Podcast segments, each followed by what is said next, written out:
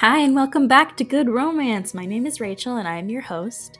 Today, we're going to be talking to Adele Buck about one of her favorite romances, If You Love Something by Jayce Ellis. It's so great. I really enjoyed it. I'm so excited to talk to her, and I hope you enjoy. It's another long one. Well, thank you so much for coming on, Adele. Um, tell us a little bit about you. Uh, well, I'm Adele Buck. I am a romance novelist. I live just outside the Washington D.C. area, not too far from you, and um, and I have uh, three lovely cats. I, my my bio is future proofed. It says that I live in the D.C. area with my husband of 20 years and the requisite number of neurotic cats because mm-hmm. I if I put a number on it and one of them goes over the rainbow bridge and i every time i see it i will be very sad so that's good it's good to be careful my husband and i will say um, whenever we're talking about like preparing for our cats the rest of their lives we're like our cats who will live forever like exactly. we, that's something that we say we're like you know we ha- we talk we joke about arranging continuity of care for our cats because when we die and they're still young and healthy. right, of course. They'll still be kittens, obviously. yeah. And we actually got the second cat. I like to tell this joke as a cat for the first cat because the first one we noticed when I started working at home during the pandemic a little bit. Um, like he loved all the company, he was so excited, and his behavior totally changed when we were around more. And we were like, oh, he just he needs more company. And then we got him a pet pet, so he we got him a kitten to play with, who we specifically found to be like very good with other cats. And they are best friends, and they fight, and they play, and they snuggle, and it's it's very good. That's so, good because we have three, and our girl cat hates everybody. I mean, mm. she likes us, um, fine, you know, but she's she, you know, if if Pickle, the youngest, has the temerity to exist within a slapping distance, she will slap him regardless of what he's doing or not doing. Um, so, you know, but when, when you exist, bonk. Exactly. More like bat. Um, she, but actually, what, years ago we had a dog. We had a Shetland sheepdog named Macintosh, and when he was about, I think he was about two, we brought home a little bundle, two pounds of gray fluff. And I swear to God, that dog looked at us and went, oh, Is this for me? and those two became best buddies. I mean, they would literally chase each other around the house. You know, the old cartoons where like the dog chases the cat and then the cat goes, the, then they go the other way, the cat chases the dog. That actually happened in our house. Um, and the kitten would curl up in the dog's crate, which was, you know, when it was open. And sometimes we wouldn't, when we crated him at night, we wouldn't notice. And then we, you know, at, at, you know, we're getting ready for bed and we start to hear this frantic barking and go downstairs and see them both sitting up at the front of the crate, like, this is not supposed to be this way.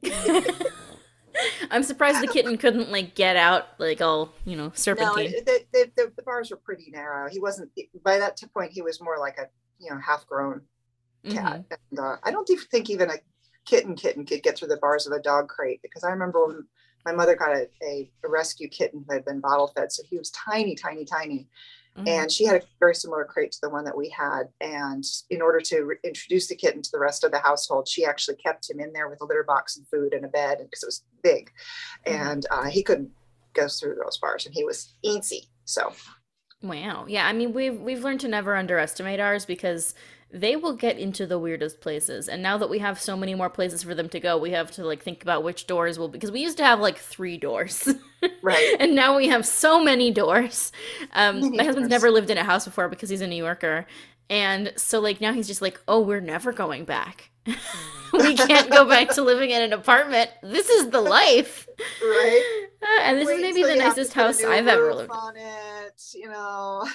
He's like, there. I don't have to worry about like singing in the shower. This is amazing. yeah, yeah. Wait, wait until you have to put on a new roof or something. Yeah. Oh well, might... I mean, we're we're still renters. I don't think we can ah. afford uh, to buy in this economy or in any economy. We're millennials, mm-hmm. so you know how it is. But True. we're just so happy. It's it's a. I mean, you'll see. There's still boxes behind me, but maybe there'll be an economic crash and we'll be able to afford it. Who knows? well, we're over overdue. So yeah, I've I've been joking about the coming recession for the past like couple of years. Like ah, the post-Trump recession, it's a coming. And now I think with all of like the world events, like it's it's gonna be a fun time. This week was like not just super eventful for news, but like also for publishing. Like this was a weird publishing week it was such a weird publishing week. I mean, what is at least three junior um, uh, editor resignations like all in a go. I, I know there was one at Tor. I think there were a couple in in romance uh, area, and you know, it's very clear that these you know mostly young women are getting grossly over you know underpaid and overworked and treated you know after you know several years of working really hard and improving themselves uh, as editors they're still being treated like you know personal assistants and that's just that's just wrong i think it's really telling that it's like young women who are passionate mm-hmm. about their work and like none of them were like i hate publishing. I never wanted to be in this field. Like you no. know if if you don't get into it if you don't love it. Yeah. Exactly. Very few people fall into publishing like yeah. I say that house would have to be an act of nepotism i think oh yeah. And i think i think it's really if you look at you know i think publishing is probably pretty reflective of the industries like globally of like how things look anyway like in terms of gender balance and in terms yeah. of racial balance like I, it's probably yeah. this is more of a reflection of like general capitalism failings but also publishing failing to keep pace with even like unionized public industry like, like i think we, we we're also seeing the mass exodus of you and I are both library people of librarians yeah. like people like mm-hmm. oh leaving the library going to this private job leaving the library going to this thing and I'm just like mm-hmm. we need a spreadsheet of where everyone's going right yeah it's it's it's it's alarming and you know publishing as with libraries is a very you know women heavy industry uh, and with a disproportionate number of men in the top jobs. oh yeah, that's something I talk about all the time.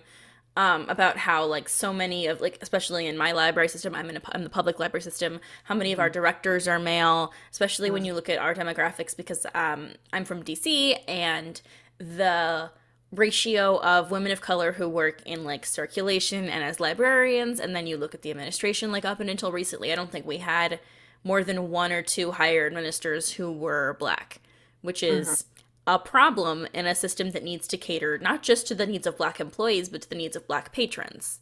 Exactly. Which, like, yes. white people are equipped to do, but not as equipped as probably black people who've had the lived experience. exactly. Exactly. So, yeah, it's a big mess. It's a big mess. it's mess. a big mess. The world is a mess. Ah, but we got to have some joy. I actually I have not read a book for this podcast that I have not loved. And one of the things I loved about this book is that it's in DC. It's set here. It is yeah. in DC, and so I have to get. So we're, we're talking about if you love something, and um, my my brain keeps handing me the old Sting song, which is not if you love something, but if you love someone. If you love um, someone, yeah. but but it, I, I I basically I look at this cover and I go free free set them free. And, and it's, it's, it's my brain is a nonstop earworm festival. Um, but I should I need to give a caveat because if you look at the acknowledgments, the first thing it says is a very special thanks to my dear friend Adele Buck because I was a beta reader. I was I was saying I might have been the beta reader on this book. Um, so I read a first draft which Jayce doesn't usually do. She she really uh, she's she's very kind of like, no, I need to work it over. I'm not going to show it to anybody else. Me, I'm like, oh, it's a piece of garbage. Can you please read it for me? mm-hmm. I can relate to that. Um, and so you know, she she she basically said she said, I've been she blazes through drafts. I mean, she she writes so fast sometimes, and um, she I think if I'm recalling correctly, this is about about a year and a half ago um, she basically said, I know this draft has problems, but I'm too close to them. I can't pinpoint them. Can you please help me out? And I was like, sure. I've got a book coming out in two weeks, but who cares? by then, I mean, uh, by then it was kind of sewn up. So, you know, it sounds like, oh my God. Uh, but, you know, I was, I was like, sure, whatever. It's that my book's going to come out and it's, it's fine. Um, and uh, I remember very little of it except for my my edit notes among my edit notes basically I said, I think I said, I think chapter 19 can go in its entirety because it's really kind of a repeat of some of the stuff you've already done and said. And I expected her to go through the draft and whatnot. She seen, she she texted me. She's like, "Thanks, I just deleted chapter 19 without even looking at it." like, "Oh my god, use this power only for good." oh, with great um, writer's cred comes great responsibility yeah yeah so I, I, mean because you know she and she and I have kind of we worked uh, we worked for a while a little bit on a, on a, a Pride and Prejudice analog, um, which we really want to get back to, but her, her, life blew up because she's got these publishing contracts which are like for seven books or something like that. I don't know what's going on over there, um, and um, so that sounds had, exhausting, but good for her. Yeah, yeah, and and she dictates. She's got bad um, bad wrists, so she she dictates all of her books, um, and uh, so. Uh, one of the interesting things is that we were trading chapters. I was writing, we were writing a, a, a, female male book, and I was writing the male point of view, and she was writing the female point of view. And um, our writing styles are very, very different. Um, you know, I tend to be much more spare and lean. She, at one point, she was reading Acting Up, and she sent me a, like a text of one scene of Acting Up literally fit on her phone screen. because because because I tend to just be super spare and and uh, and and concise, and she she she's more expansive. I love I love her style. I love I love her mm. uh, her prose is beautiful, and so it was interesting to see like because it was a change in point of view the differences worked actually um, but it it was it was i was kind of like this is going to be an interesting experiment That's really fun because I, I love when you can tell kind of the the shift in point of view when there's a different writer. Like if you've ever read um, Will Grayson, Will Grayson, that's very different. Mm-hmm. It's a it's a YA book, um, but it's like got a very um, it's David Levithan and John Green, but it's got a very okay. like it's two guys named Will Grayson and they have very different lives and they run into each other and it's like a funny thing. Um, but yeah, um, but it's a it's like one of those boyfriend I'm reminded of sorry of boyfriend material where there are two there's two married men who are married to each other. They're both named James Royce Royce. Yes, I actually just recorded a couple of weeks ago a podcast about that. I love that, and I listened to that on audio. And the narrator actually is is you know when he's talking about when he's talking doing one of them, it's James Royce Royce said, or it's James Royce Royce said.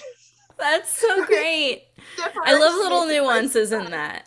I love yes. that. I, I love that book. It's I read this. I think that's like the second or third one I read for this podcast. Um, and I talked about that one with who did I talk about that with? I don't know. My brain is empty. Um, but that one's that one's not coming out for a while. I've just you know trying to stack things. Oh, I talked about with Erin LaRosa. She's great. Um, cool. but that one's not coming out for months and months because her book isn't out until like July. Um, although I guess it is March, even if it is storming outside. Yeah, it's yeah, like it is. We have like 70 degree weather the other day. I was like, I only need a light sweater. And then now it's like legitimately, I was like, do I need to buy a shovel? But then it's going to be 50 degrees later, so it'll melt. My husband went out and shoveled anyway because we're both from New England. So, you know. Oh, yeah. A- My family are, are, are Midwesterners and they're very sturdy folks. So I learned how to shovel walks when I was very small. yeah new hampshire here so yeah oh yeah yeah but i mean i i really one of the things i liked about this book so much is that it is a pretty like dc accurate novel he's got a tiny apartment downtown deshaun and like there's a nicer mm-hmm. house in the suburbs and like um i really loved both protagonists in terms of like and also you know there's a reasonable distance between dc and baltimore a lot of times people will just compress right. that and i'm like there's space there Yes, as someone who used to commute to Baltimore, I can can attest to that. It's uh, you know, it's a hike. It's not a huge hike. I mean, people do commute from Baltimore to DC, but oftentimes what they'll do is they'll take the MARC train, which is a oh yeah, um, that's way faster. It's like yeah. it's like the the Tokyo bullet train, but you know, less pretty, less pretty, and, less clean, and, and less bullety. Yeah, a little, but um, yeah, I I really loved like the kind of differences between the kind of the fast-paced vibe that DC had in the book, which is more mm-hmm. accurate certainly. Um, and they very much portrayed like the difference of living in the suburbs, uh, which is a little bit whiter and a little bit quieter and more sedentary, which I think does suit who both Deshaun and Malik are later in their lives. So quickly, the premise of the book is yes. uh, it's a second chance romance, which I love those. I love those. Oh, Triumph of hope over experience. It's, it's very tropey. It's, yeah. It is. It is a second chance romance. It's a marriage in trouble romance. It's kind of a we, oops, we woke up married romance. Honestly. Yeah. Uh, so you know, I basically it's a family I, inheritance. It's a fake yes, relationship. Yes. It's um, what else is it? Um, there's a bit there's, of found family in there. Oh yeah, definitely. There's so. I think the only trope that isn't there is only one bed, basically, which is you know like it's just the one. Yeah, Uh, and no secret baby either. No secret baby, although that's pretty difficult in a in a non Omegaverse world. I, I, you know, I, I, I could see it happening. I, I mean, not necessarily yeah. between two men, but there could be a complication. You know, something happened. You know, it's it's always possible. Oh yeah, yeah, never doubt the power of secret baby. I mean, we all learned this week that Elon Musk and Grimes have a second child. I missed that, but I tried to. But I try to keep Elon Musk out of my brain space. Oh yeah. Everything I've learned about Elon Musk has been against my will, but I saw it on Twitter that somebody was like people found out because Grimes gave an interview in her home and I'm like then it wasn't attempted to keep a secret. They were trying to reveal it as a big surprise right. now. Like they're not yeah. stupid people. But well, it is it, there's an argument for it anyway. Um yeah, did they name this one an equation or something? Her name is like Axa something something, but they call her Y. Okay, your These podcast listeners cannot see this, but I just practically rolled my eyeballs out of my head. I, I kind of I don't feel bad for the kids because they'll have every material thing, but Grimes kind of has a she's got a very frenetic, scary energy that I'm like, I hope she's okay. Like I hope she's in therapy. I hope she's getting medication. I'm not here to I, diagnose anybody, but like if you're willing to have a baby with Elon Musk, something's definitely wrong with you. Now two. Now two. Like you you've ruined two people's lives. Congratulations. She's like, right? "Oh yeah, I'm okay with my my son being his protege, but I'm going to protect my daughter." And I'm like, that's some gender essentialism right there.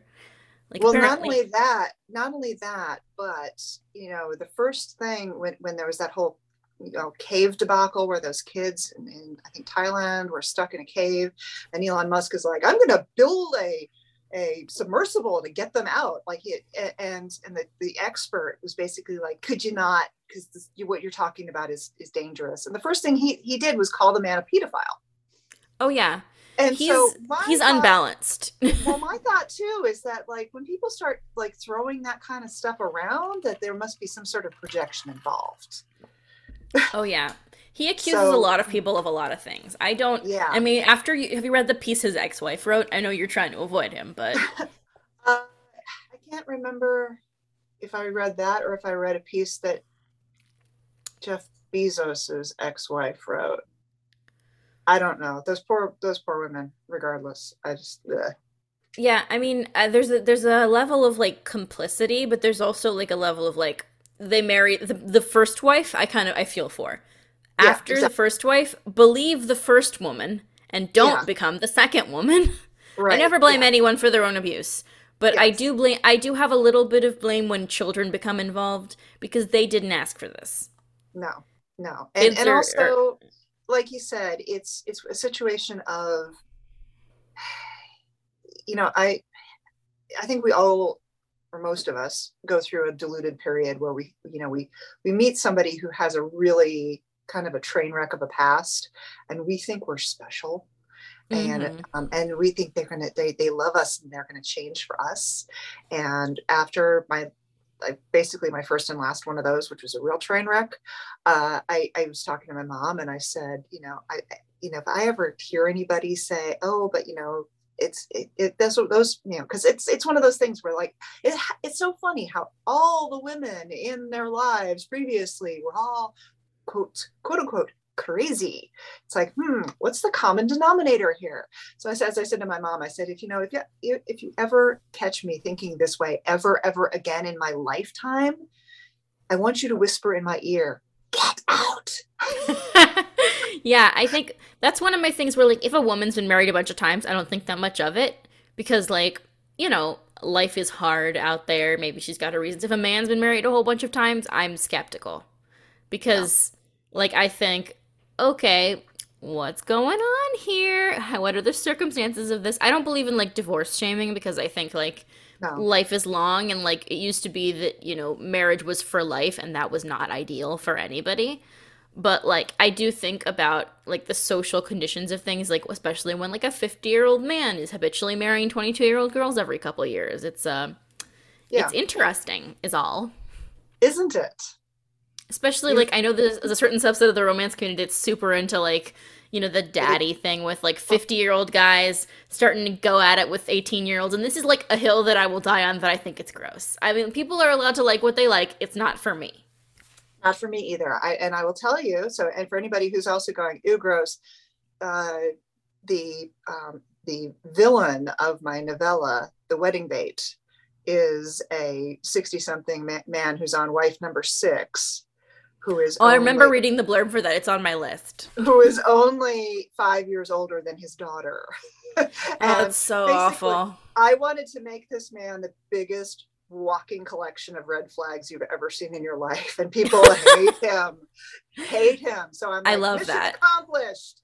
I love that. There are a lot of ways that you can like utilize like because i feel like there is like a form of villain that is lazy, but there is like also a very true to life villain that like comes across well, even if it is kind of a collection of tropes. Like I've definitely in my day come across villains that are like, you know, kind of like smarmy assholes, but like you can very much recognize like problematic behaviors that like, oh, this is like this is not just like a kind of a mean guy. This is a legitimately dangerous person. And like unfortunately most of us can draw from real life on that.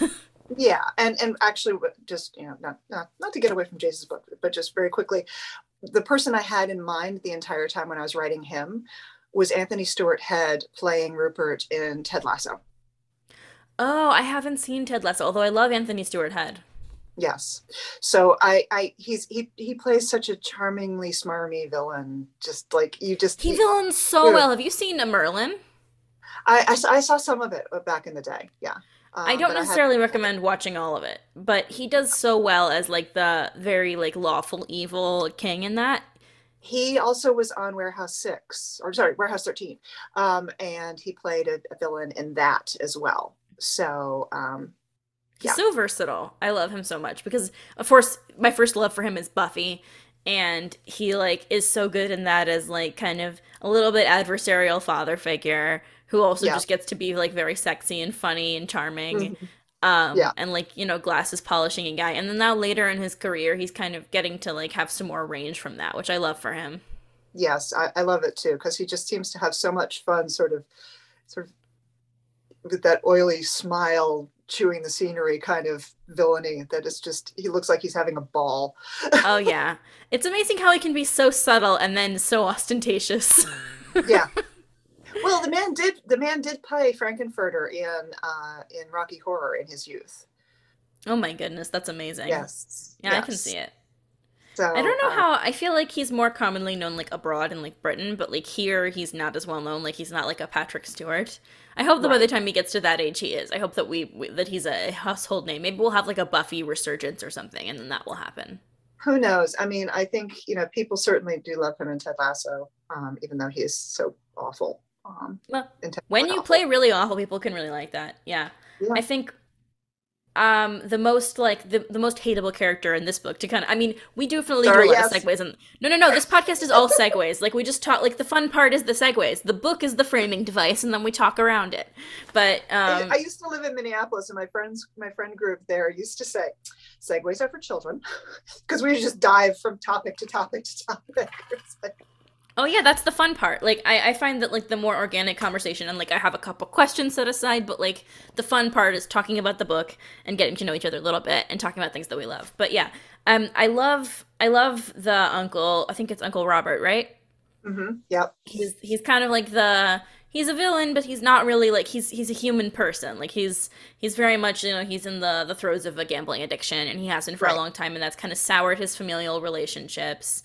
Um, and he really can't empathize with anybody and he's not like a super sympathetic character no matter what but like the only thing that i have a couple little nitpicks about the book which is what happened to deshawn's dad? Where is deshawn's dad at? What happened to his father? I assume that his mom was just like young and unwed which is fine but like i feel like he never really had family issues i think because he had such like a wonderful loving home life with his grandmother yeah. Um, I would have liked to know a little bit more about his relationship with his uncle before things got really bad, because I'm sure that they were close-ish when he was young, or if they weren't close, like why? Because he didn't have like, you know, the standard nuclear family. So like, right. in a family that's as like loving as his grandmother was, he probably didn't need anybody else. But it would have been interesting to know about that.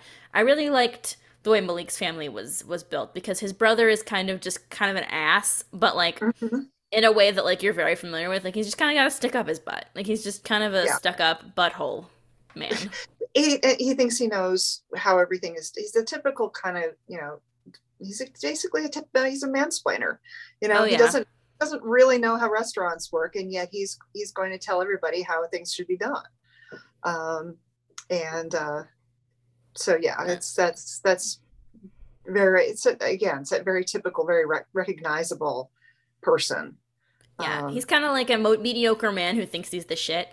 Um, mm-hmm. and I really appreciate how like they show that that's like Jayce just shows that that's like crazy insecurity because he knows that yeah. his brother knows more than him. He knows that his brother is more capable of doing his job, but he's just he, he like can't help but push back because he doesn't have the tools to like right. deal with this. And I do love that at the end he was like kind of making nice to grandma and like trying to be present because like even though he's kind of annoying and not like a great brother, he's at least like he's trying to be present, which I can appreciate. Yeah. Which is not yeah. something that's the case for Uncle Robert. But right. you know, like I think that there are definitely like I have a thing about adversarial family relationships in books because I'm like, if it gets too bad, I can't handle it. I am from an abusive background. It is not good. But like, I can very much tell that this, in this book, it's not like coming from that kind of place. It's just coming from a place of like, you know, brotherly disagreement and like just fundamental, differently different ideas, you know? Yeah. Yeah. Um, yeah. And, and, and also, I mean, I think the the thing that kind of underlies a lot of that insecurity is the fact that Malik basically up and disappeared for a few years because he didn't he thought his family couldn't handle his sexuality. Mm-hmm. And you know, and that, you know, that kind of estrangement, especially when his family didn't know why, um, has to, you know, leave some some sort of insecurity gaps uh, in their psyches as well. Like, is he, you know, is that, is that going to happen again? Um, for yet another reason that he won't, you know, feel that we can deal with. Yeah, or like, so, and like also the, I think the trauma of like, you know, losing that relationship with your brother and then like, is he gonna leave me again? Am I going to like be alone in this? Like, especially like, I think isn't, um, isn't like the oldest? Yes, I believe so. Yeah, yeah. so like, I think the sister kind of handles that by like a little more kid glovesy, like she doesn't try to push things too much. But I think I think James is the brother, right? Yeah. He like mm-hmm. he tries to be a little more adversarial with it because he's like, if I'm not gonna like let you in and push you away, like like he's he's like very like, I guess the the word is he's on the defensive. Yeah, yeah, and you know, there's that there's that kind of sense with some men where they kind of you know there's there's a a vacuum in the family and they they they you know either consciously or subconsciously they decide that they need to step up and be the head of the household mm-hmm. and you know with malik calling the financial shots um that that's also a challenge to his you know pride and his sense of his position within the family. Um at least that's how i took it because you know finances are just they're they're pivotal. They're pivotal pivotal in families. They're pivotal in in restaurant in, um, in businesses. And they now you have both um, with these with these guys. So so that that i think that's another point of stress and, and pressure for him uh, oh yeah i agree i think also it doesn't help that like he doesn't have i think like a a really concrete role in the restaurant in the way that his sister does. Like I don't think his sister's worried about her position because she knows that like she's indispensable. If anything, she's the most important part of the operation because she cooks. Uh, mm-hmm. Without her, there is no there is no operation at all. There is no restaurant. Secondary yeah, characters. I, I have a problem with my own secondary characters. I mean, I I have I have this horrible habit of like taking or, or like tertiary characters is like changing their name halfway through the book. you know, because it started out as Amanda and then it ends up being Andrea. They're, they're really close, but they're not the same. Not quite the same. Yeah, I I have a problem with like um when I'm reading something and a secondary character is like they're only like because it's very noticeable when a secondary character's been inserted so that they can be the person that that one bounces thoughts off of. So we're not just having mm-hmm. an interior thing. And it did feel as though all the secondary characters in this book were very like present for a reason. They were earned. Like the agent character who's mm-hmm. again kind of an asshole, but like you know a, a necessity. Like he's just a guy right. that Deshawn needs in his life to get his like career rolling, um, and to like keep things above board. Um, but like I think that all the secondary characters in this book are necessary and warranted. I think mm. one of one of the things I really liked about the the book in terms of like careery stuff to like segue into that, ha ha ha, um, is that um, I loved that like things change for them. Like, mm-hmm.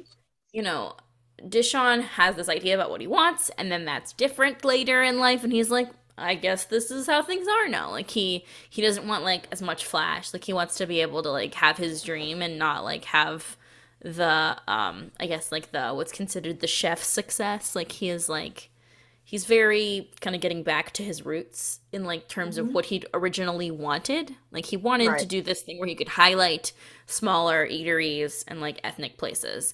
And instead they've got him like doing little puff pieces and he doesn't like and he's like I love that Malik is just like we're both introverts and everyone mm-hmm. thinks Deshawn is an extrovert but he's just like me. Mhm. Well, yeah. you know, it's it's funny is I I I can so relate to that because at one point I said something about being an introvert myself and one of my critique partners at the time was like blah, ha, ha, ha. and I'm like no no no no no. I said I'm not an extrovert, I'm a performer. I don't like people I like applause. she was kind of like, ooh.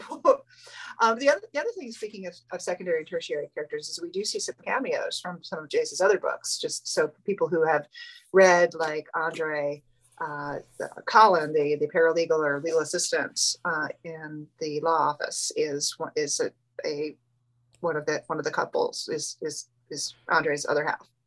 I'm oh. pretty sure. So. Cool um, so yeah, so I'll have to read some of her backlist.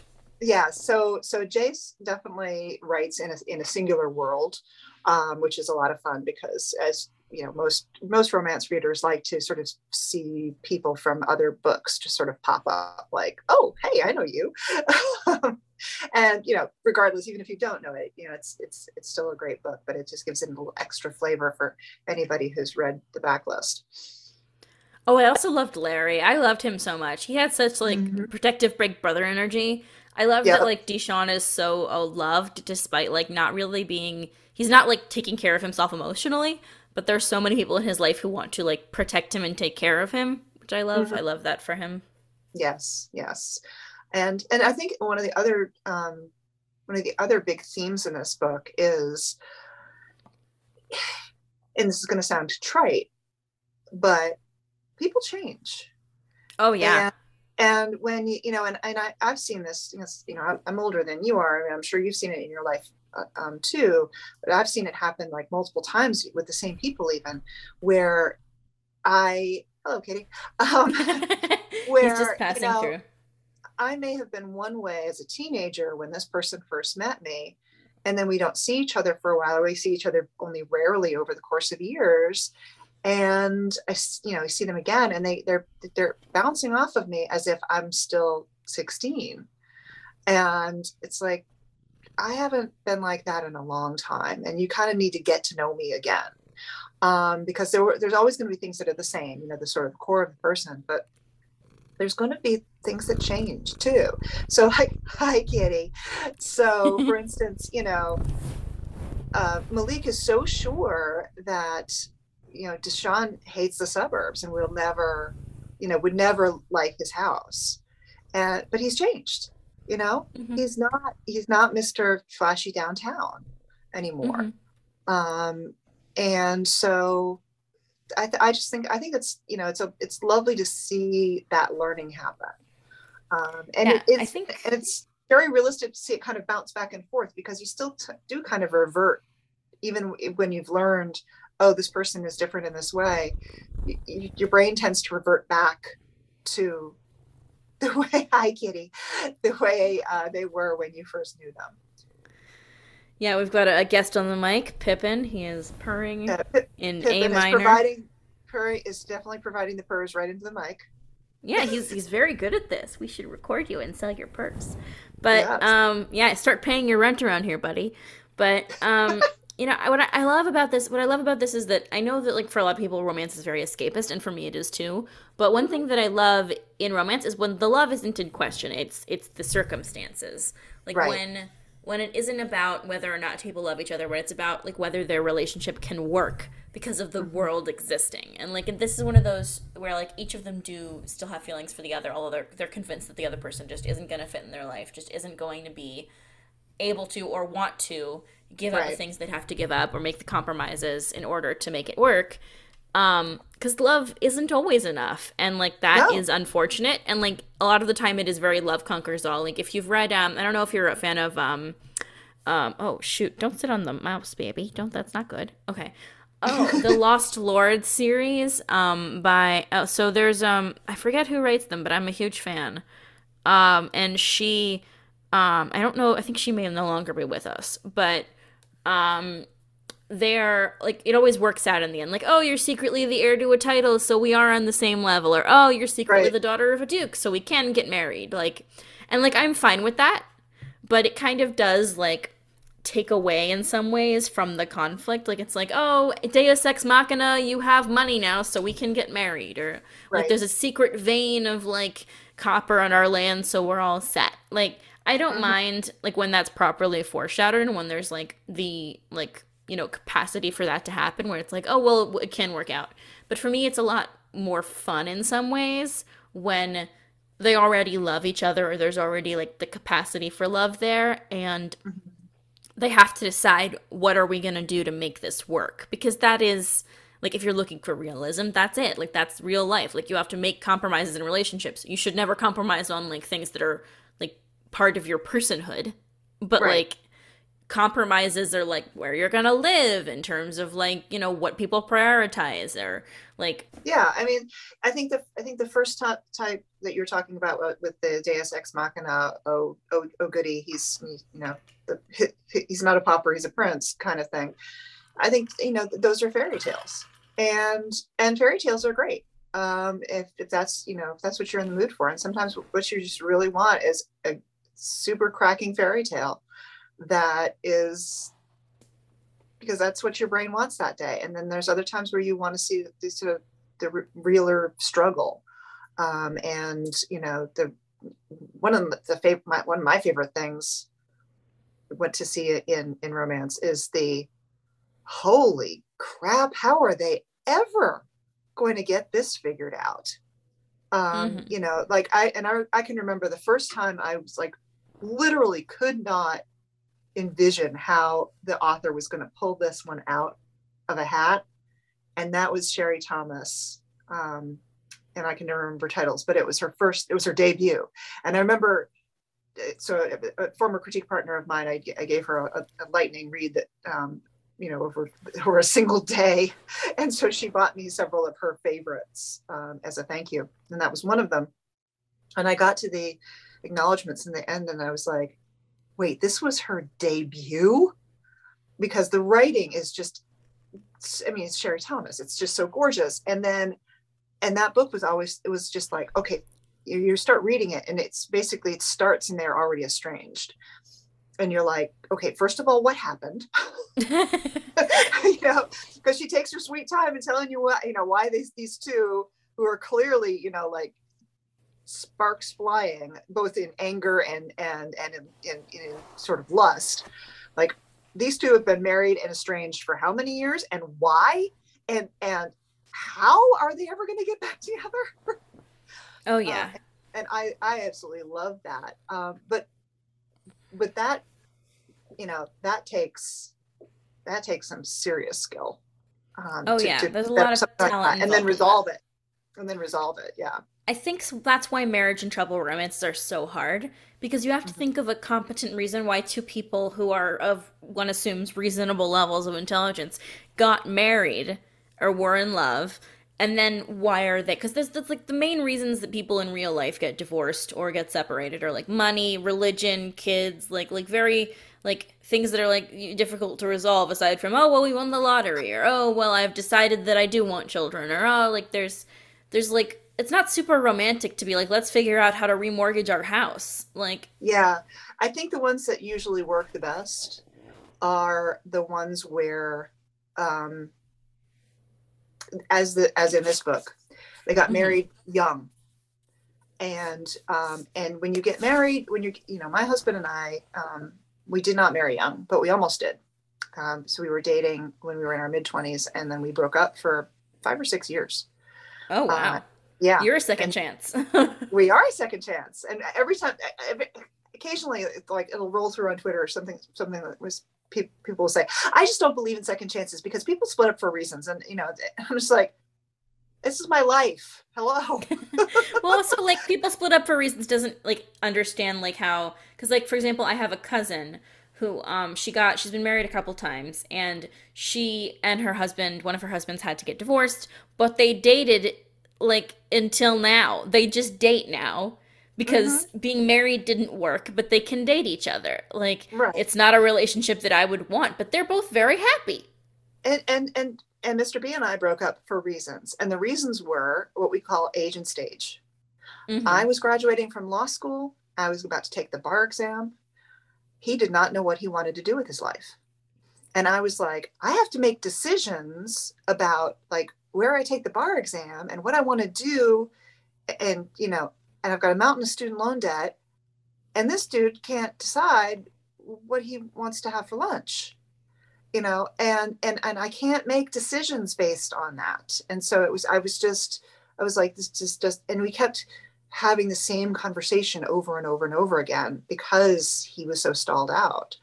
Mhm. and you know by the time we got back together he you know he was you know he had his shit together. nine or whatever. And the, you know the, he'd moved on and he'd figured out what he wanted to do with his life. And that was and, and you know we've been together ever since. But um but so yeah i can see i could see and, and one of the things he, he said vis-a-vis like what this could have you know we could have had that marriage in trouble thing um which is one of the things he said to my mother and you know it's funny it's like people always say that oh women are, are too they're soft they're romantic. I think that men tend to be way more romantic in some in, in some unrealistic ways. Like I, I have a friend whose husband is like he's he was kind of upset for a while that she'd been married once before him um, because she was supposed to wait for him because he was her soulmate it's like dude get over yourself you know and so so men often do have these kind of very hyper romantic ideas they wouldn't necessarily call them that themselves but that's i'm calling it that and um, and one one of the things that Mr. B said to my mother, and I, I kind of overheard him say this, and I was it surprised me, was he said, "Yeah, if if we'd gotten married back, you know, in the '90s, we would be divorced." Um, and I was like, "Ooh, he's not wrong."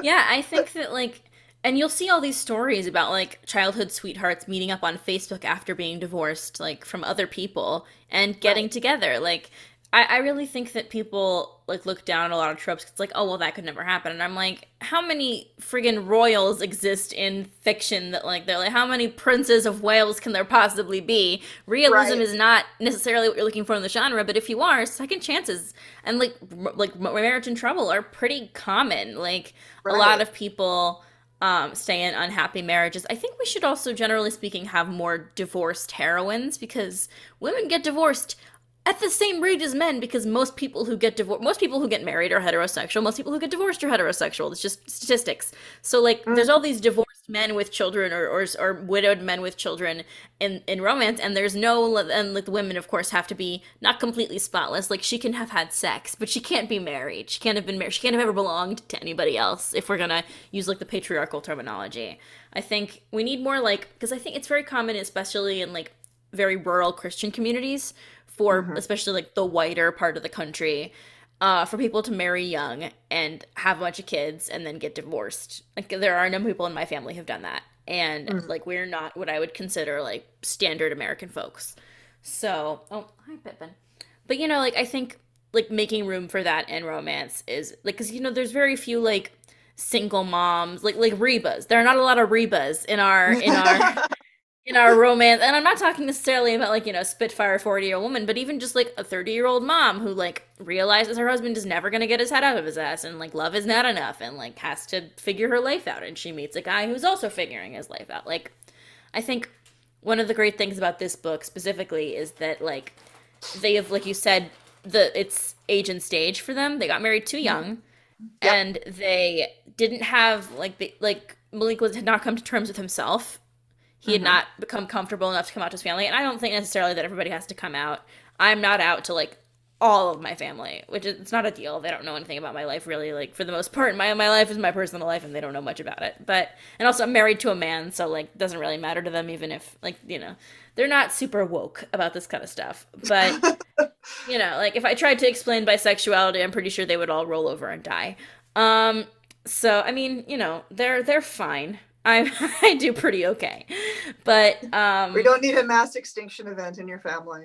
no, I think we're we're good. We don't need like the thing in like King Ralph where like everybody dies immediately and you got to find the next heir. like, yeah. But what um what I think is so great about this book is like I love the supportive grandmother character. I think like because mm-hmm. a lot of mm-hmm. the times with like kind of marriage of convenience or like fake relationships, it's because of like a family pressure and in this case, mm-hmm. it wasn't, she's not really like overreaching. She's just really trying to take care of people she cares about. And she, she's like being pretty standard matriarch level stuff. Like, I don't, I think a lot of the times it's fairly abusive when people are like, you have to marry this person or you have to deal with this situation. Um, especially in like Regency or historicals. But yeah. in this situation, she's just like, kiss. and yeah. I'm fine with that. Like I'm fine with this older woman who really loves these two young men in her life, um, who she's one of whom she's kind of adopted um, as her grandson, and one of whom is obviously she raised. I think it's really like wholesome and sweet. Well, and that's another through line with Jayce's work, is she tends to write these just crackerjack elderly ladies that are, you know, take zero crap and love, you know, love fiercely and tell it like it is and that's very good for that's very good for me. I like that. Yeah. And you know the, another person who who does it um she's hers hers are hers are less take no crap and more um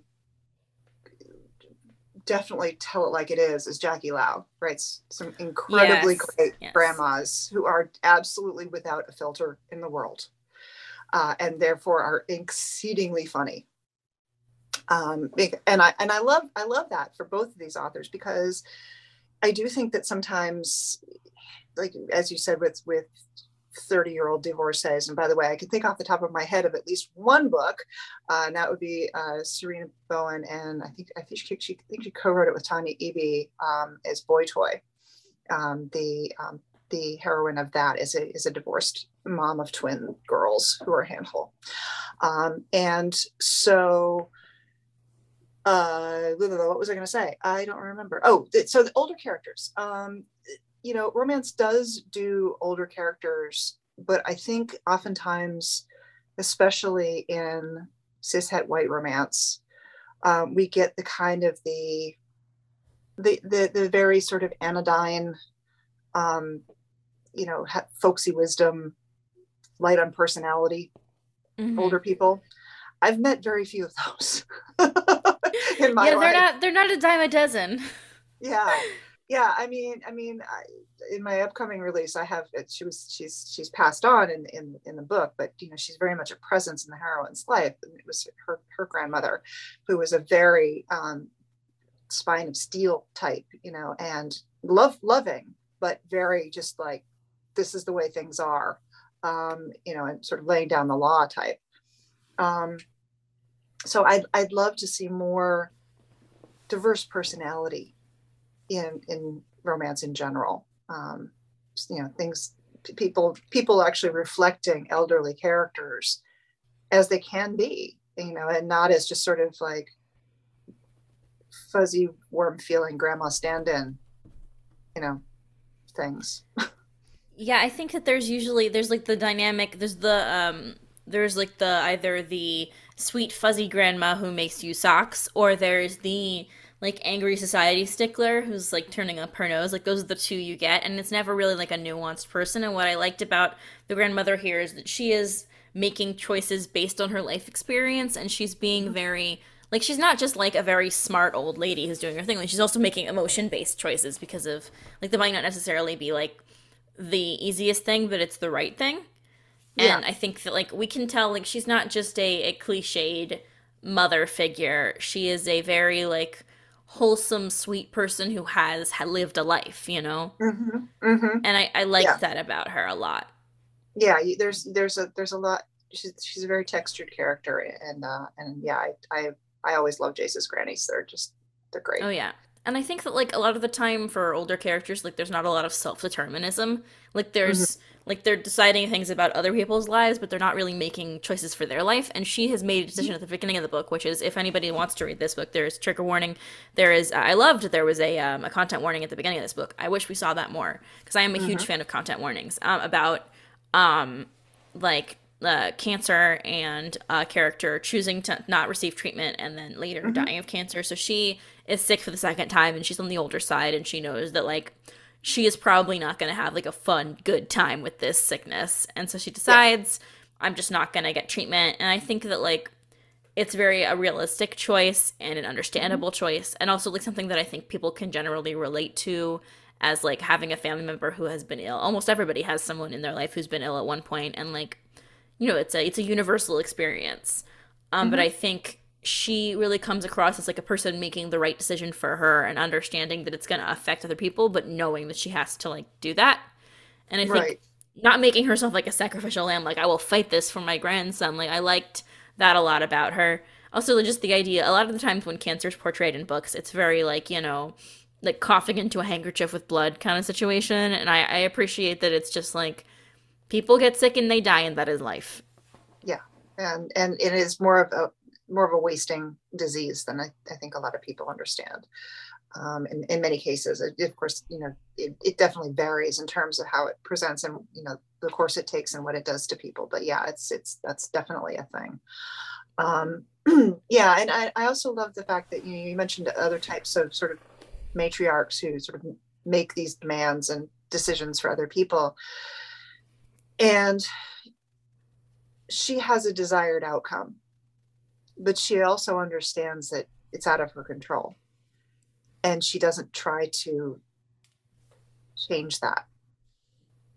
Yeah, You like know, I she think knows- she's very aware of her place in the world and what she Yeah. wants from life, and she Yeah. knows the world is not like a perfect place where everything's puppies and rainbows. Exactly. I mean, she wants she you know she wants her boys to get back together because she knows that they still love each other, and she thinks that that would be the best thing for them. And and and but you know that's if it doesn't happen, that's that's just life, and and she Mhm. understands that. And so, yeah, it's a it's a very realistic, you know, portrayal of a very sympathetic woman. Well, I think she's also like super insightful as a character. Like she's the one who has like a lot of the conversations with the characters being like, "You bought this house for the family Mhm. you want to have with him," and things like Right. that. I did think that at times the visits got a little repetitive in the book, but like that's gonna happen because like Mhm. you can't really change her situation. She has to be at home in her bed. Um, and I Mhm. just loved like I think it- it's so typical when you have like an inciting character who is creating a conflict that they just uh, her internal life is just great. I think that she's just one of the best written characters in the book. Um, because she just has such she's so well motivated and so understandable. She's like trying to leave not just a legacy for her grandson, but she wants him to have his family, however that turns out. And like even if it doesn't work out with Malik, she wants him to like have a you know a future with somebody. and and a, and a place to retreat to because he is so Mhm. much in the public eye. He he is so uh, he's he's just sort of followed by the spotlight constantly. And I remember one of the first things when when I when I read the first draft of this this book, um, one of the things one of the notes I gave was you know in the first draft basically everybody was rooting for them, you know, except Robert. Mhm. Um, and and I was like, you know, I know that you're doing this because this, this, you're writing the world you want to see. Um, but there's going to be people who are jealous, and there's going to be people who are, you know, shitty. Um, and that's and you know, suspicious, like yeah, and so and that's because the, the journalists being suspicious. I'm pretty sure, like I said, it was a while ago. I'm pretty sure that was not in the first draft, and that, and I think that was one of the adjustments that she made to have them kind of be like, ah, does this smells wrong to me, and to try to to to to ferret it out. And um, it's a very journalist thing to do, oh yeah.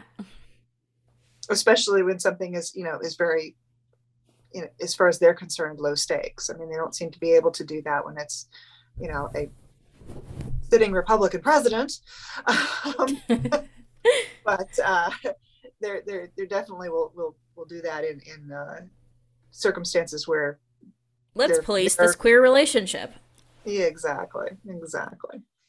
Yeah, I did appreciate that, like the um like the priorities of each character like comes into like certain alignment at different times like through the prism of experience like we definitely mm-hmm. see at the beginning deshaun is so tired like deshaun mm-hmm. is just very tired of the life that he set up for himself and so all of the choices that he makes in the book follow that experience of exhaustion because mm-hmm. that's the life he thought he wanted or at least the life that he thought he could get like he thought he could get this and then get what he wanted but it's just it's wearing on him well, and working in restaurants is, is exhausting. Um, mm-hmm. I, you know, I've done it and oh, boy, boy, howdy, I would never want to make a career out of that.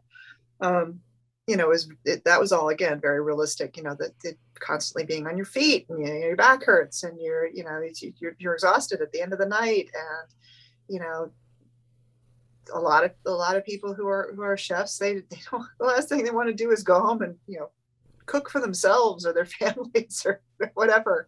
Um, and so the fact that Malik keeps cooking for Deshaun um, is another lovely touch because, you know, he's he, and and the fact that he's insecure about it at first too is very was very um, real to me because you know here's this guy who's like got a Michelin star and he's he's you know the world loves him and he's on television and, and you know people love his food and and the fact that that he overcomes his reticence about cooking for Deshaun enough to actually do it and do it multiple times.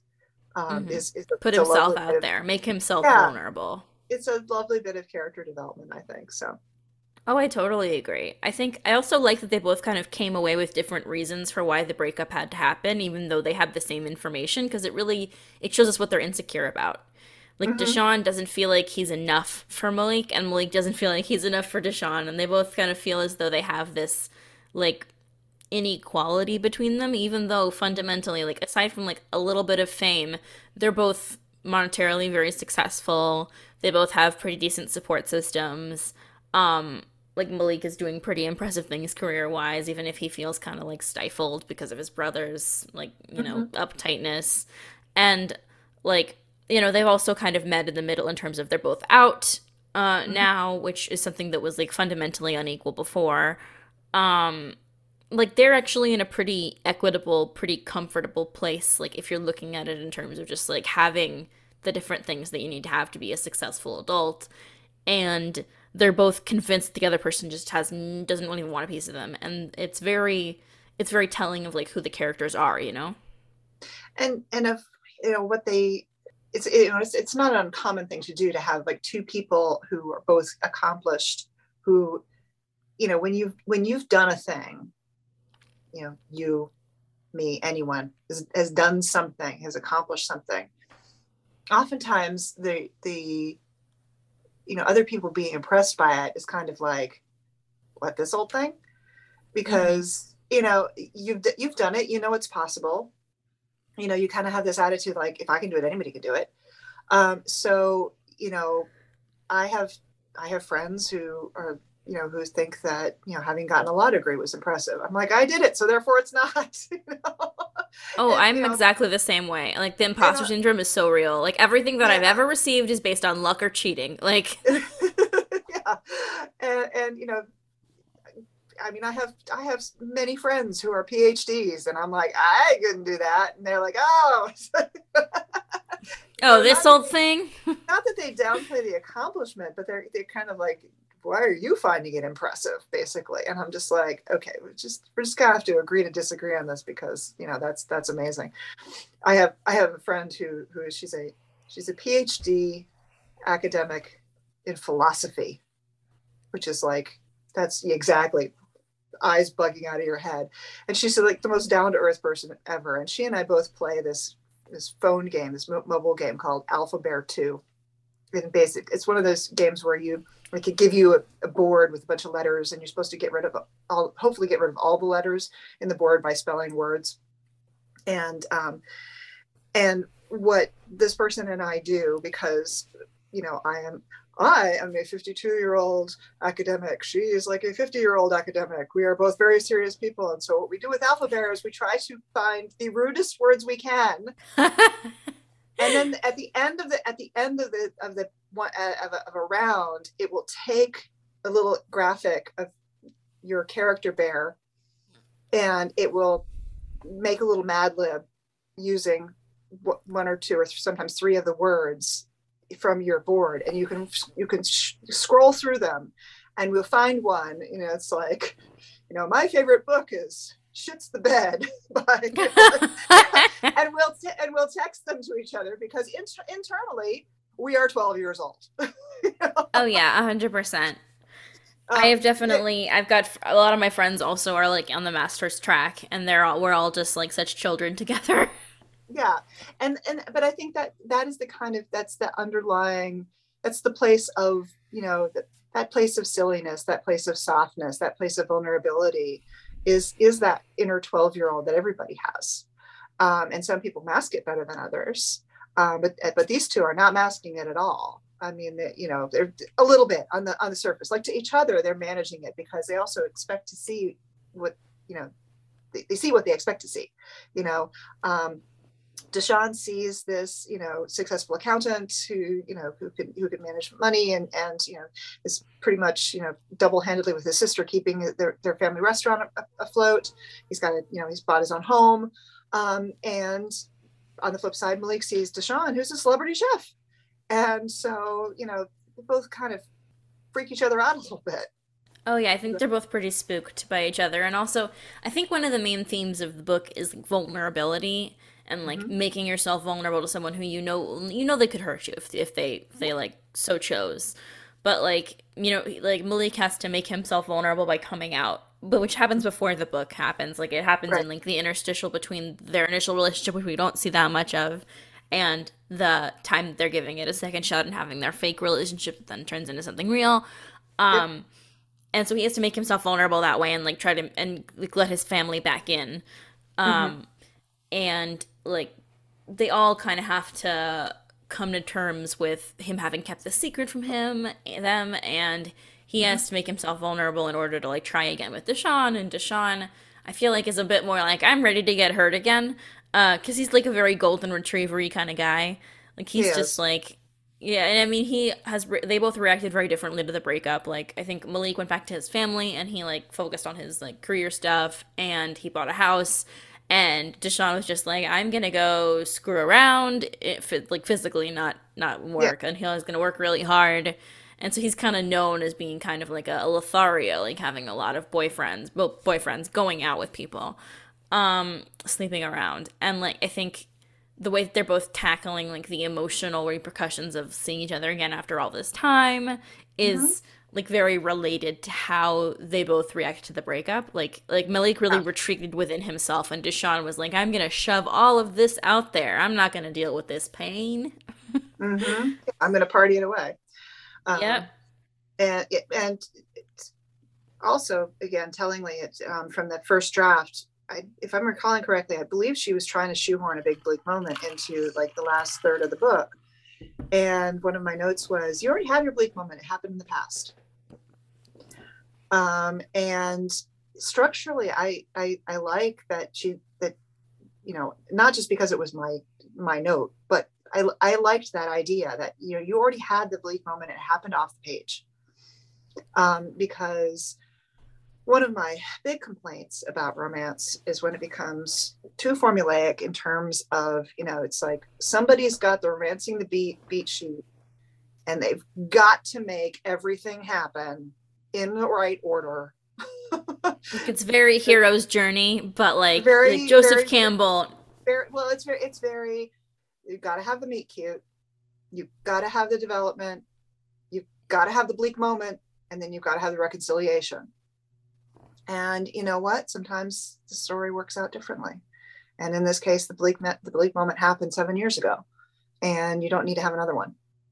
Oh, I, I totally agree. I feel like that that the bleakness of the moment really echoes throughout the book. Also, like mm-hmm. it's very present despite not being on page, mm-hmm. because mm-hmm. you see it in the way that they react to each other, in the heartbreak they both still have over it. Like they're not over each other at all. Like they have not no. dealt with it.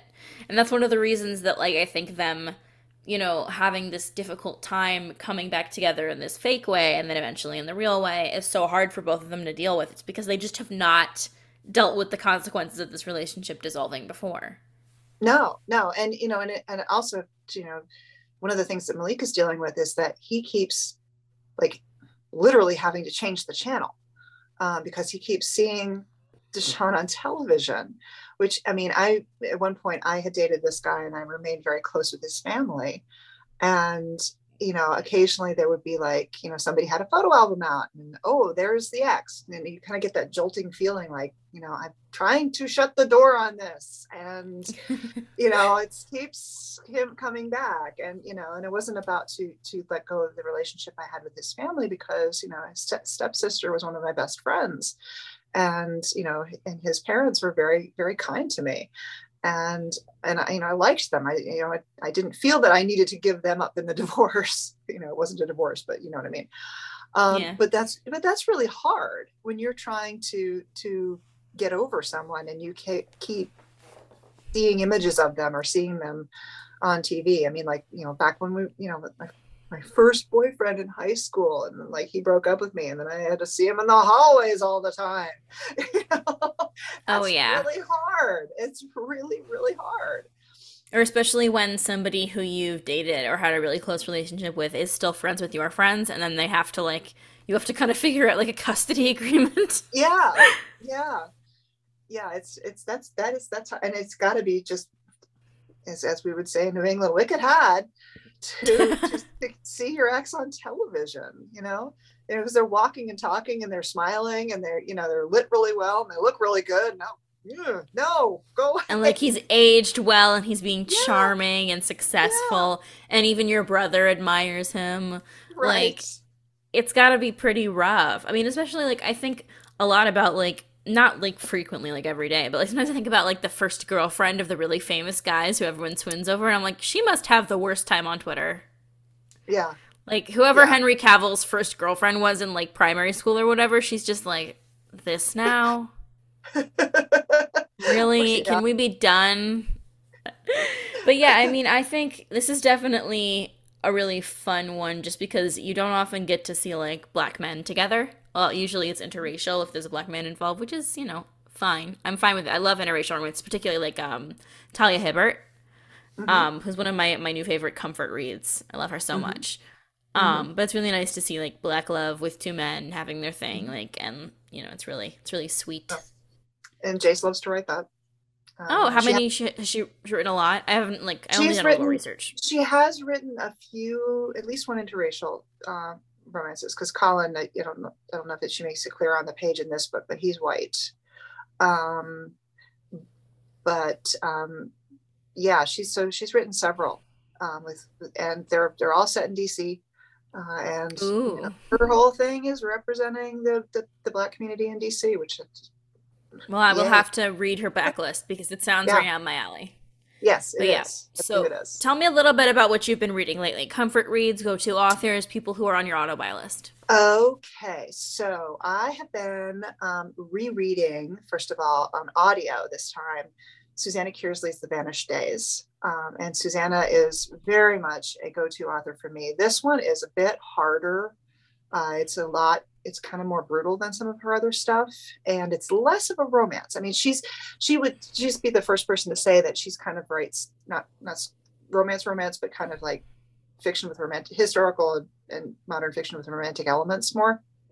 Mm-hmm. uh, and and there is there is a romance in this but it's it's very much a um there it's it's it's chock full of unreliable narrators. So it's it, go reading it now the second time there's like I'm getting and also you know listening to it you know I I tend to read quickly and sometimes I, I don't catch every single detail. When you're listening to it you catch every single detail because you're, you're you know I am a pretty active listener. Um but so I'm loving that but it's still kind of like I there's one I skipped over maybe 10 minutes of the narration because I was like I can't I can't go through this bit again.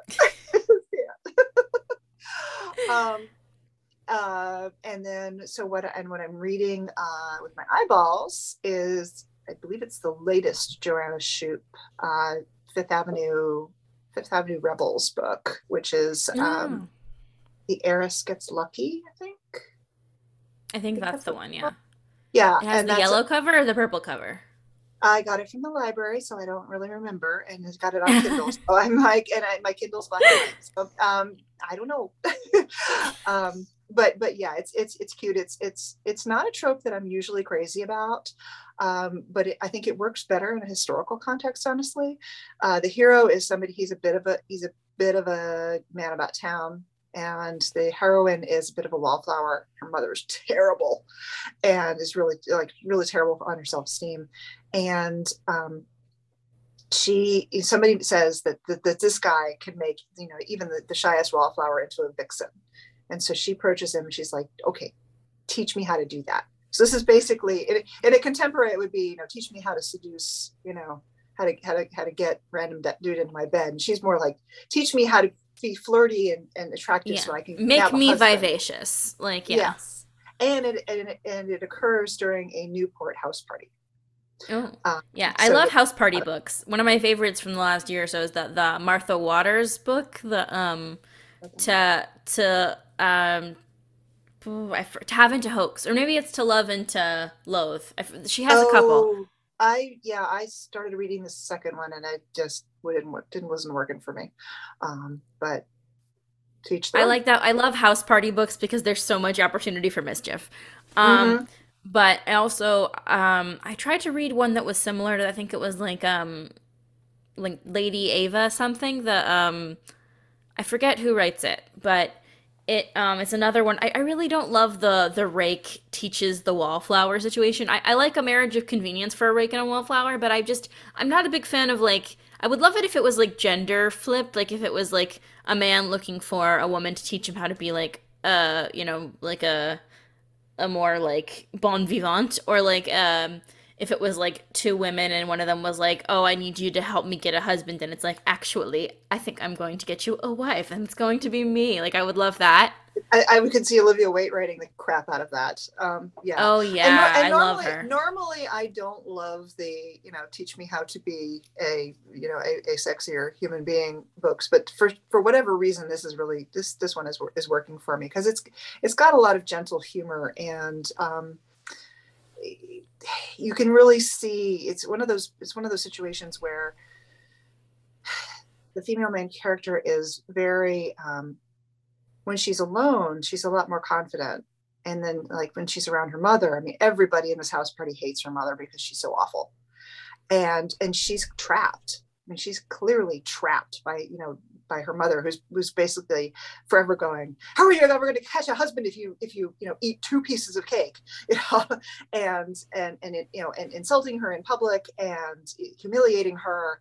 And so you could really see how she would be fairly desperate to get out of this household and you know and would sort of grasp at anything. And and of course you know as as these things often are you know he's he's kind of he had a terrible situation with his family as well his father was very similar to her mother um, and was, but was always sort of telling him he he was useless and and and, and shallow and and you know and unintelligent and um, so he has a lot of self-esteem issues um, in in society in general. Uh, so it's for for those reasons it's actually working for me. Um, and Hmm. you know, give it a shot yeah i mean i really i really enjoy a lot of tropes that are common in regency in terms of like i like the wallflower like who becomes more desirable and like in order to fulfill an end. But i think Mhm. it has become kind of overused in some ways because of the popularity of the wallflower series. Mhm. um people love a wallflower and i i just i don't buy that every girl in the marriage mart is is so homely. Like i think that they're like that i think men are imaginative. Like yeah, yeah. I, I I would tend to agree, and uh, you know, I I I, I kind of read. It's, I mean, the, the two current books I'm reading are historical. I do read a lot of contemporary too. Um, Mhm. I'm the same, but historical is kind of like my comfy place. mhm, Okay. Okay. I like because it's where I started out, so it's like my it's my home away from home. that's pretty much where I started out too. I think, um, but uh, but I, I do I do love contemporary because for a lot of different reasons. I, I guess. Oh yeah, I I think if I'm going for something that's a little more like there's some things that you're just not going to find in historicals. Like I'm definitely not going to find as much Jewish representation, as much mm-hmm. black representation, as much just like anything that makes me feel like because I can relate to all different kinds of characters. But like if I want to really feel seen, it's going to be hard to find that in historicals. Although there's some really great ones coming out soon that I'm really excited about. Um, generally I speaking, love, like, and I love Felicia Grossman's work, and I would love. Oh yeah, she's got she's got some new stuff coming out. I'm so excited about it. I saw the blurb. I was like, yes, my crack. Um, but like I, I like if I'm gonna find representation, and also there's a certain amount of like stuff that I I'm just not super into like the um babies ever after norms of of historicals. Like I really enjoy um particularly um Courtney Milan who's kind of trying to normalize the like not every couple has to have a million babies. Like birth right. control methods back then weren't 100%, but a lot of people didn't have kids. Yeah. Yeah. And and and infertility is a thing. Um, yeah. And yeah, it's yeah, there's and I've seen and I, I, I would tend to agree. I've seen criticisms of certain books that have the you know there's the miscarriage and the, the woman is told she she's never going to have a, a, child and then there's a, there's a baby epilogue and it's like you know, you really didn't have to do that. well, what's frustrating for me is like I am fine with like dubious medical science. Like if maybe like yeah. she has very good reasons to think she's infertile and they do have a baby, like I'm fine with that. But what I don't mm-hmm. like is when it's just kind of like glossed over like and you know, we did get our happy ending after all. Like life is complete for a lot of people without kids. I think yeah. that like we do have this problem like this natal normativity thing in romance where like if yeah. you are if you think you're infertile it's okay because love will fix that. Some people desperately want children and can't have them, and I feel like this is a really slap in the face to those people. Like yeah. a lot of people, like I have adopted cousins, um, uh-huh. and like it wasn't like a second choice, but like they could not have biological children. They love their adopted kids, if not more than like they would have like loved biological children. Like there's a lot of questions to be had about adoption. I think that like there's some dubious stuff about adoption in a lot of these books. Like people will adopt when they think that they can't have kids, and then they do have children, and I'm like, well, how does that work out? Um, well, that's the thing that happens, and, and you know what? The other thing about families in in in romance, and I occasionally there's like this recurrent tweet. I've probably tweeted it like five times already over the course of many years, and and and that is only not all only children want to, to want to come from big families. Mm-hmm I agree. I, I, have I have a brother now. He's a stepbrother. I met him when I was in my 30s. Okay, um, we both grew up as only children, and we were both fine with that. We never wanted siblings.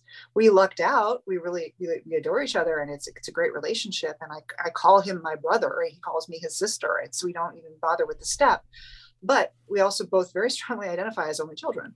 And you know, every time I see an only child, I don't think I've ever seen a happy only child in romance I it, it you know this this person you know it's it, it's oftentimes it's one of the protagonists one of my favorite authors tends to do this and it, that really bugs me. Um, and it's like you know she was an only child and now he comes from a big family and oh great if she marries him she's gonna have the family she always wanted. It's like you know it doesn't always work that way. Yeah and i think that the idea that like everybody wants what they don't have like I don't have the ideal family situation, but I also yeah. didn't marry into a family to replace that. Like, yeah, and, but the thing is, you also never see the reverse. You never see mm-hmm. somebody coming from a big family and going, "Oh, you were an only child. I'm, you know, you have this lovely, small, close knit family that I want to be a part of." You know, that just does not. I, if I if that happens anywhere, I will be crowing it from the rooftops if I ever see it. I'm sure it's out there somewhere because there's oh yeah millions of books. But you know if we're talking about things that are very very common you know that's just one of those things where it's like a it's a, a microtrope that bugs the crap out of me because it is very far from universal. I mean the only I, I have known many other only children and the only usually the only people who feel bad about the fact that they're an only child is the people who are looking in on their lives and so saying oh you poor thing and and and, the, all the only children I know are like, no, I, I'm actually fine. you know? Oh yeah, I definitely wanted more siblings because I always wanted sisters. um, which I think my cousins were always just like, "You do not want sisters. Trust me, you're better off." Um, but I think that like for a lot of people looking in on like it, the only child thing is kind of shorthand, right? Like, oh, maybe the parents are also dead, and you're all alone in the world, and isn't that dreadful? And I think. I think there's just like a very specific like people are just not comfortable with there being different kinds of families. People Right. are just very, very like set on like the heteronormative two parents, maybe a grandparent in the house at maximum, um, like two at least at least two kids. And I think normalist norm normalize we need to normalize normalize is the word of the day for 2019 or 2020 i forget which one we need to It- yeah. normalize the idea that like families come in different shapes and sizes and like Yeah. Like I think one thing I wasn't a huge fan of the um Tessa Bailey has a series of uh, like um of like builder books that happen in like a n- like a New York adjacent area um that I wasn't a huge fan of but what I did love about um the last one is that there's kind of an age gap. There's a younger man and a slightly older woman and they have an adoptive child who is his niece. And they're like this is enough for us. We love her. We don't want bio kids of our own. We're just happy with the kid we have and we will raise her and that's great and we love her.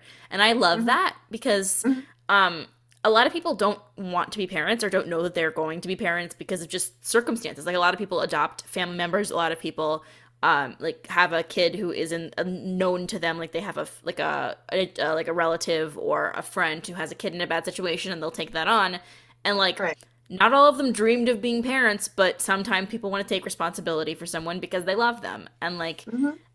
Then they're like, well, I don't want to become a parent to another child because I never really wanted that. Like, I think reluctant parenthood is seen as like very morally dubious. Like, Yes. it's just life is life, man. Like, just because you're not overjoyed with the fact you have to take responsibility for something, but your morals compel you to do so, like, you know.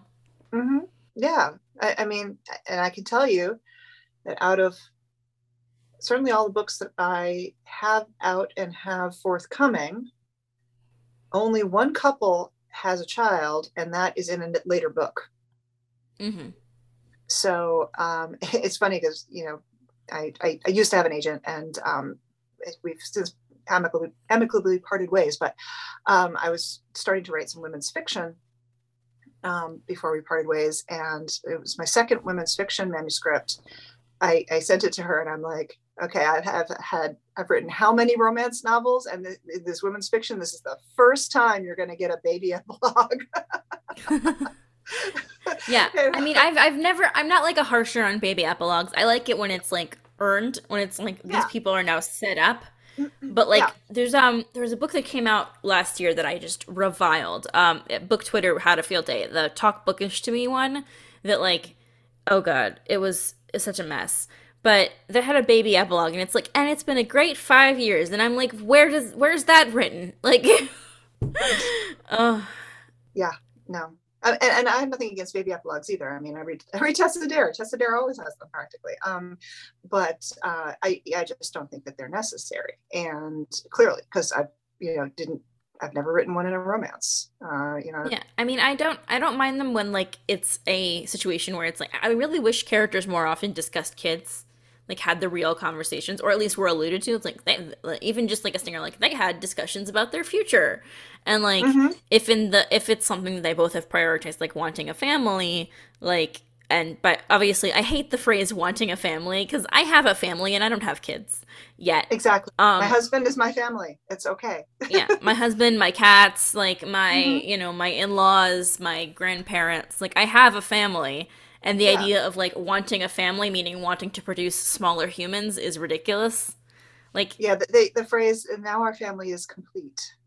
oh god Use me? so you, you just never want your kids to grow up and have families of their own then is that what you're saying you don't want I don't you don't know. want your I don't know. I, I don't know. I because I feel like families are kind of um like kind of a you built it as you go situation. Like I have friends Mhm. who I consider family who have been a part of my life for like longer than I've been in the relationship that I'm in, and so like I consider them family. And I'm Sure. not gonna be like after I have the requisite amount of children. I'm not gonna be like, okay, we're all done with our our family. We can put away the kit now. Like I am.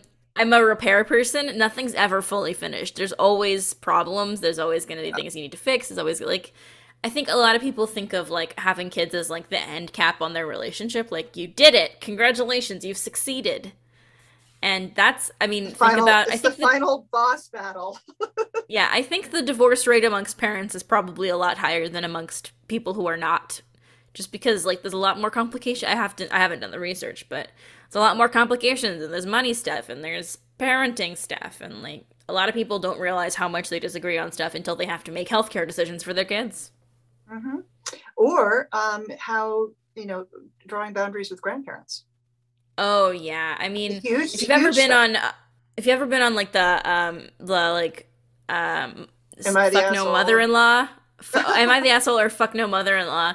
There, I'm I, every day I'm grateful. My mother-in-law is the sweetest person. I will never say a word against her. She's great. Um, and you know, like she has her quirks. She's a very quirky, fun person. Um, but like when I look at all these people, I, I just look up at the sky and I'm like, thank you for what you have given me. I will be eternally grateful. Well, thank you so much for coming on. This has been so delightful. Tell me about you what you have coming. Tell me about what you have going on, where people can find you. Yes. Okay. So I am uh, findable on social media, mostly at Twitter on Twitter at underscore Adele Buck, A D E L E B U C K. Uh, I do also have Instagram under the same handle. I use it a little bit less. Um, and I have four novels and a novella out. The four novels are called the Center Stage series. If you are a former theater kid, or God forbid, a current theater kid, or anything like that, you, you were in theater. I was an actress first and foremost in my life, and so I wrote uh, the series about that's mostly about people who work in you know actively in the theater, uh, and they're not all actors either. Uh, there's Mhm. there's two stage managers and a director in the bunch. So uh, that if you if that sounds appealing, it's available on all all platforms. And as I mentioned earlier, I have a, a novella called The Wedding Date, which is a kind of a spin-off of The Wedding Date, but my, which is one of my favorite rom-com movies.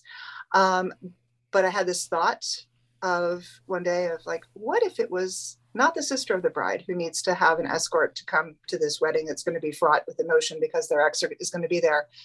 What if it was the mother of the bride? Oh And- yeah, I remember seeing that. I, I love the premise. Yes, and uh, it's just it was a ton of fun to write, and so that's currently only available on Amazon, and it's in KU uh, Kindle Unlimited. I'm going to be taking it wide, possibly by the time this airs, so it might be available on all, all retailers by then.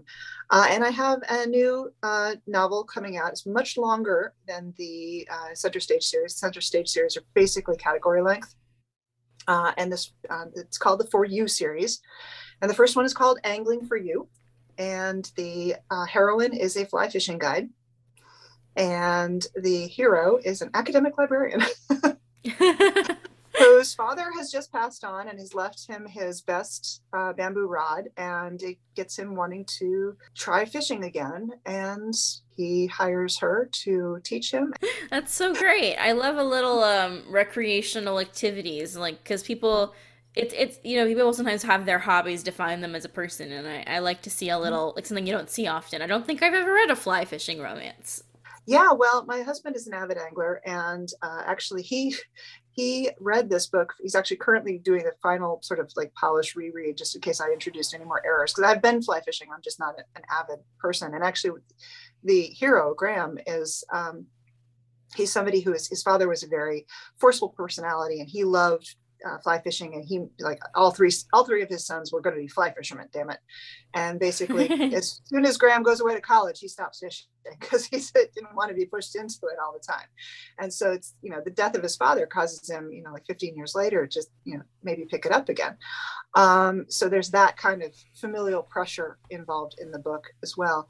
But the, the fact of the matter is is that you know I, I i like to say you know this is this is a more unconventional sports romance because fishing. Isn't just it's not just a hobby it is a sport um, and um, and i was so anyway my husband after i wrote the first draft he he and i went on a holiday to, to norway and he read that damn thing with red pen in his hand sitting next to me on an airplane. Oh no, that's my worst nightmare. You know having been a former actress i'm pretty i've got a pretty thick skin. I mean auditioning will do that to you. Um, so but it was still kind of nerve-wracking to see like the, the the pen get uncapped and like scribbling in the margins and so hmm um, hopefully it's, it's exceedingly authentic because he made a lot of notes and I made a lot of revisions based on that. And I just hope I haven't re- reintroduced too many errors in, in the, the revisions. Well, it's good to have someone who's an authority on the subject to look at it because whenever I read like librarian romances, I read one um, by Meg Cabot a couple of years ago, No Words, and it was so I don't know if I don't know if she has any experience, but like her heroine kept books in the bathroom. And I'm just like tell me you've never understood how water damage works or even steam without telling me like Right. I've definitely had a book in the bathroom, but I don't keep books in there because I know how things work. And also like, you know, she's like it she's like very conky dory about it being her dream job and I'm like, it is a dream job for a lot of people, but nobody loves getting harassed all day. No, and and I read I read one. I'm not gonna I'm not gonna name the title, um, but a while back, and and and more than one of my librarian friends pointed this out. That the um, the hero is a librarian, and one of the things he does is he looks up her her borrow history. It's like no no no, you do not do that. You do And also we don't do keep that. it. Yeah, um, it, you know, it's, some institutions do, but um, that's not that's not something you should do as a professional librarian. It's And just that's not ethical. Yikes. I mean no, also my not. um my husband is in the medical field and so whenever i read like anyone doing emergency medicine which is what he does i'll be like Mhm. that's wrong that's wrong that's wrong because i just Yeah, i mean i'm, I'm a real like um squeamish person but whenever i i kind of absorb the information so like whenever i read something i'm just like no get like i mean because if you can't always write about your field because then you know No, we end up with a bunch of writers romances right. which is a bit of a cliche at this point but a bunch of you gotta librarians, gotta do your research you know Yeah, yeah, and and you know, I if I if I don't know somebody who's in the field, I kind of don't go there. well, i Um, think if it were me i would be doing like a lot of research but also there's some things that are pretty intuitive like if you just need a job it's not difficult to be like a cashier just have them be a cashier. Mhm, i mean it is yeah, hard standing up all day but like you know what the job is. And when when I say I, if I don't know someone, I mean that I like to tap them to, to to do the research because like you know I was at one point I it never the book never came together, but I wanted to write uh, a book where the characters were in television and radio news. Hmm And um, I have a friend who is an investigative reporter for um, WUSA 9. And so, you know, I, you know, was able to, to, to, to tap him uh, for various questions like, you know, what's the structure of a newsroom and, you know, how does these things, you know, and all this stuff that you don't even really think about until you start to dive in and like start to have scenes where they're at work and you're like, crap, I have no idea what a reporter's boss is. Is it the producer? Is it, I don't, who do they report to? I don't know. And, and so just was like able to sit- structural stuff yeah I like literally sat next to Nathan on the train and like picked his brain for half an hour as, as a first pass, just before I, you know, got really stuck in. You know, I'd already started writing hmm and now so it's, you know, like I say, you don't see the pitfalls until you until you're actually, you know, drafting.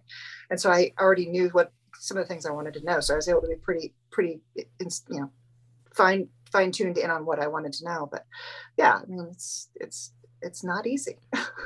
oh yeah it's i mean writing is rewriting you know and they Yeah, say and like it's not like easy to write experiences you haven't had and a lot of the time if you write a lot as most people in romance do you gotta you know breadth of the careers you know Mm-hmm. Mm-hmm. Yes, indeed. i for me it's also i know i, I gotta let you go my, my other pet peeve is the um is the people who do the like the like one of the reasons I can't I find it very difficult to read the uh, renovation romances is because I Mm. used to be in maintenance and it's so you cannot renovate a whole house in two weeks. You can't Oh do it. God, no.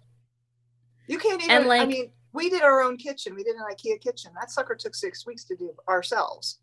You know, it's like And like you kitchen. can't work on one house with four people. You can't paint in a day. You can't Yeah. like there's so many things that I'm just like this is not realistic and even if you're going for like something a little crazy, I'm just like it's so difficult for me to stomach because I'm just like I know how a paint crew works. I have been a member of one. I know Mm-hmm. all the things you have to do. There isn't always hardwood floors underneath there. Sometimes it's just right. paracat. Like Yeah. and also the idea that like I really find house flipping to be kind of predatory and gross at times, so it's difficult for me to like those. And also the idea that like, oh, we're just gonna knock out all the walls and make it an open floor plan. Like I I I find it very frustrating. I'm just like, no, leave me walls, please. Yeah, it's gonna be so noisy. So noisy, and if you don't do the dishes, you're gonna have to look at them, and uh, yeah. Yeah. Anyway, that's my my big pet peeve that I will shout about from the rooftops until I die. But thank you again so much for joining yeah. us. Uh, everyone can find you where you've said, and um, thanks for coming on. I really appreciate it. It's been so much and fun to talk about this book. Yes, yes. Thank you, thank you, thank you, thank you, and uh, have a great day. You too.